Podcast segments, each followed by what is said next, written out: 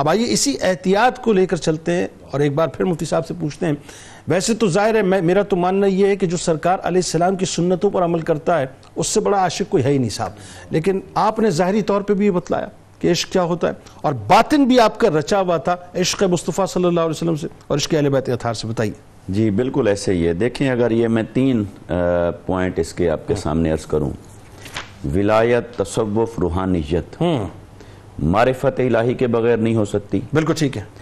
نسبت اور غلامی مصطفیٰ صلی اللہ علیہ وسلم کے بغیر نہیں ہو سکتی درست اور اہل بیت اطہار اور حضرت مولا کائنات رضی اللہ تعالیٰ عنہ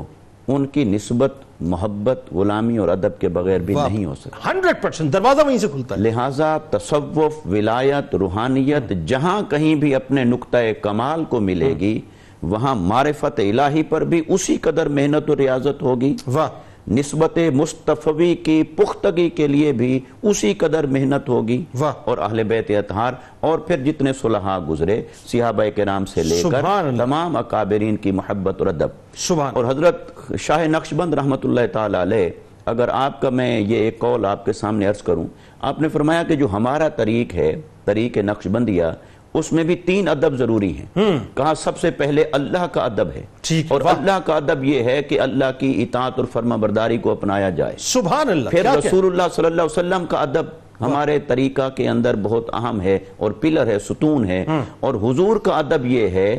کہ اللہ تک پہنچنے کے لیے حضور ہی کو وسیلہ کامل تصور کیا سبحان جائے اللہ اور آقا علیہ السلط والسلام کے وجود اطہر کو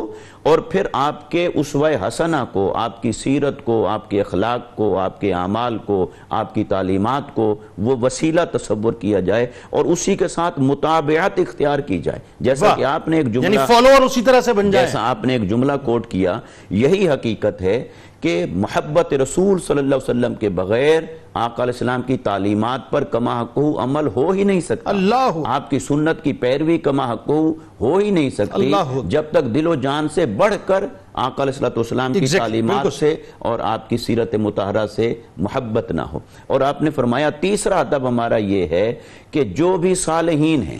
جو آقا علیہ السلام والسلام کی نسبت مطابعت میں فنا ہو گئے ان کا ادب اور احترام زندگی بھر قائم رکھنا یہ بھی طریق تصوف میں ضروری ہے سبحان پھر آپ کے اگر خاص طور پر اس پہلو کو دیکھ لیا جائے کہ آقا علیہ الصلوۃ والسلام کی ذات کے ساتھ آپ کی محبت کا عالم آہا، کیا ہے سبحان اور اہل بیت اطہار کے ساتھ آپ کی محبتوں کا سبحان عالم کیا ہے تو یوں تو آپ کے اقوال میں ملفوظات میں آپ کی تعلیمات میں ہر جگہ اس کا عکس نظر آتا آپ ہے تو سراپا عشق مصطفیٰ میں ڈھلے ہوئے نظر آتے ہیں لیکن اگر میں ایک ربائی ایک یا دو جتنا وقت ہوا اگر وہ آپ کے سامنے ہاں۔ نہیں، آپ سنائیں، رکھوں سنائیں۔ اور آپ کی رباعیات کے اندر دیکھیں کہ جہاں آپ نے طریقت اور تصوف کی تعلیمات دی وہاں رباعیات بھی ارشاد فرمائیں واہ واہ واہ کیونکہ عشق اور محبت کا جو اظہار شعر اشعار میں ہو سکتا ہے واہ۔ وہ نثر میں نہیں ہو سکتا سبحان ہے اللہ۔ تو آپ نے رباعیات جو بیان فرمائیں اس میں دیکھیے کہ کیا جھلکتا ہے عشق اور ادب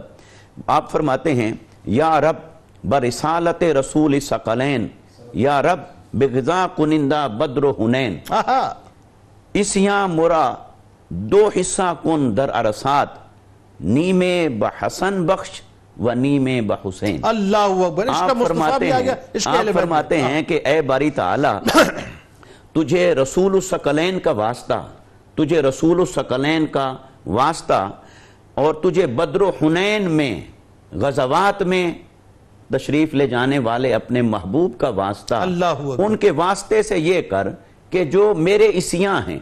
اسیاں گناہ کو کہتے ہیں لیکن صاف زیر ہے یہ تو آپ کی آجزی ہے عاجزی ہے، آپ بالکل تو اس مقام پر تھے تقوی و طہارت اللہ کے۔ اکبر، تو یہ اللہ تو آپ کی آجزی ہے تو اللہ آپ فرماتے ہیں کہ جو میرے خطائیں ہیں یا میرے جو گناہ ہیں تو باری تعالیٰ ان کے دو حصے فرما دے